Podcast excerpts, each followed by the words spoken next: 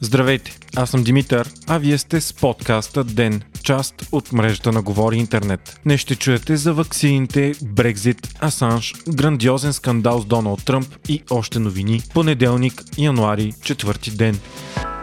Началото на новата година носи и нови надежди, след като в последните дни основна тема, както у нас, така и в чужбина, е вече интензивната вакцинация срещу ковид деветнайсет. Вакцинацията у нас започна на двайсет и седми декември, като за няколко дни бяха вакцинирани четири хиляди седемстотин трийсет и девет души, лекари на първа линия в борбата срещу вируса. Днес пък в София със самолет пристигна втората доставка на ваксини на Pfizer-BioNTech с двайсет и пет хиляди дози.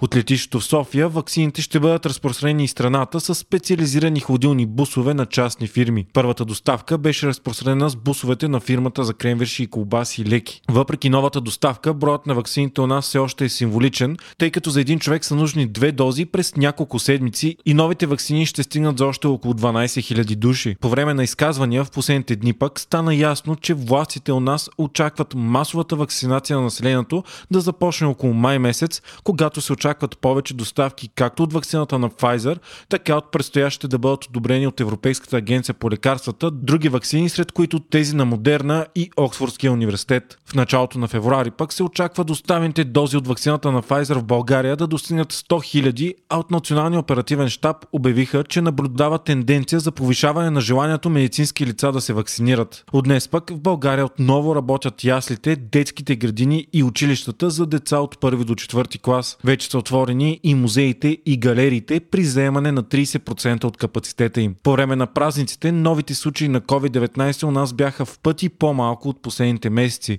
Това отчасти се дължеше на малкия брой тестове, но драстично намаля и процентното съотношение на положителни тестове. Така днес то е рекордно ниското за седмици наред шест процента, или иначе казано едва сто седемдесет и един нови случая на база две хиляди шестстотин и шейсет пи си ар и антигенни тестове. Намалява и броят на хоспитализираните. Те са четири хиляди шестстотин осемдесет и девет, като в началото на декември бяха стигнали над седем хиляди. Смъртните случаи за денонощието са трийсет и четири. Тепърва обаче предстои да се затвърдят тези данни в следващите работни дни, когато ще се правят много повече тестове. Трябва и да се оцени какъв ще е ефектът от събиранията на хората по време на празниците. Заради намаляването на случаите, от правителството и Националния оперативен щаб започнаха да говорят за постепенно отпускане на мерките. Очаква се първо да бъдат отворени всички училища и за учениците от по-горни класове. Според министъра на образованието, това може да се случи след осемнайсети януари.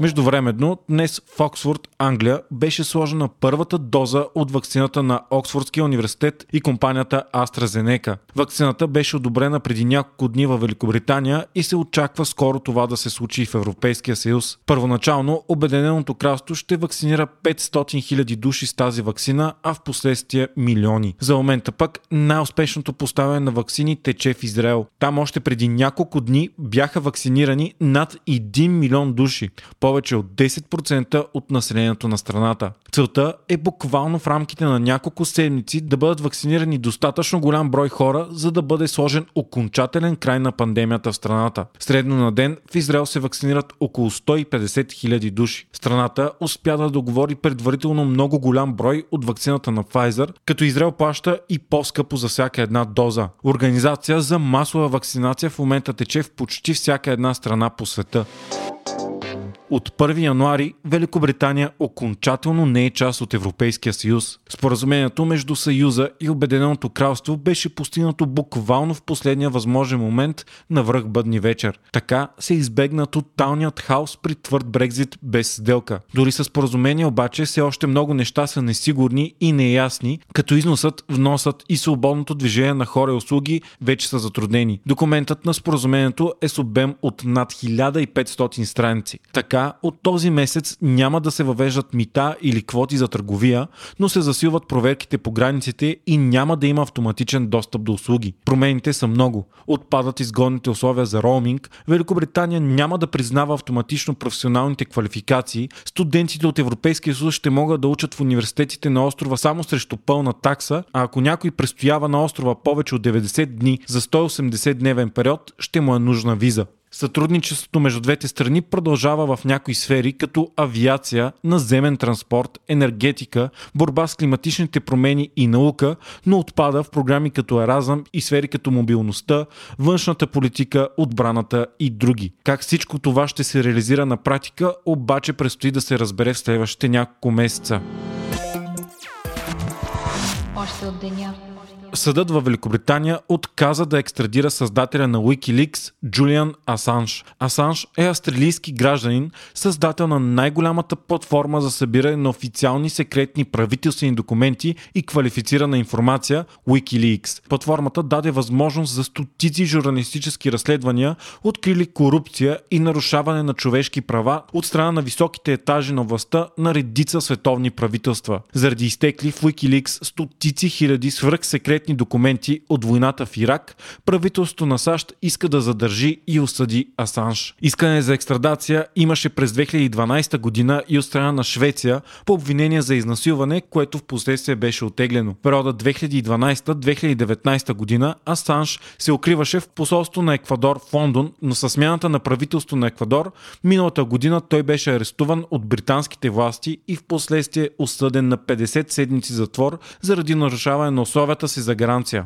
От тогава насам обаче физическото и психическото здраве на Асанж се влошава непрекъснато и именно заради опасност той да се самоубие, ако бъде екстрадиран в САЩ, британският съд отказа да го предаде на американските власти. САЩ обявиха, че ще обжалват забраната за екстрадация. Ако Асанж бъде съден в САЩ, има риск той да бъде осъден на сто седемдесет и пет години затвор.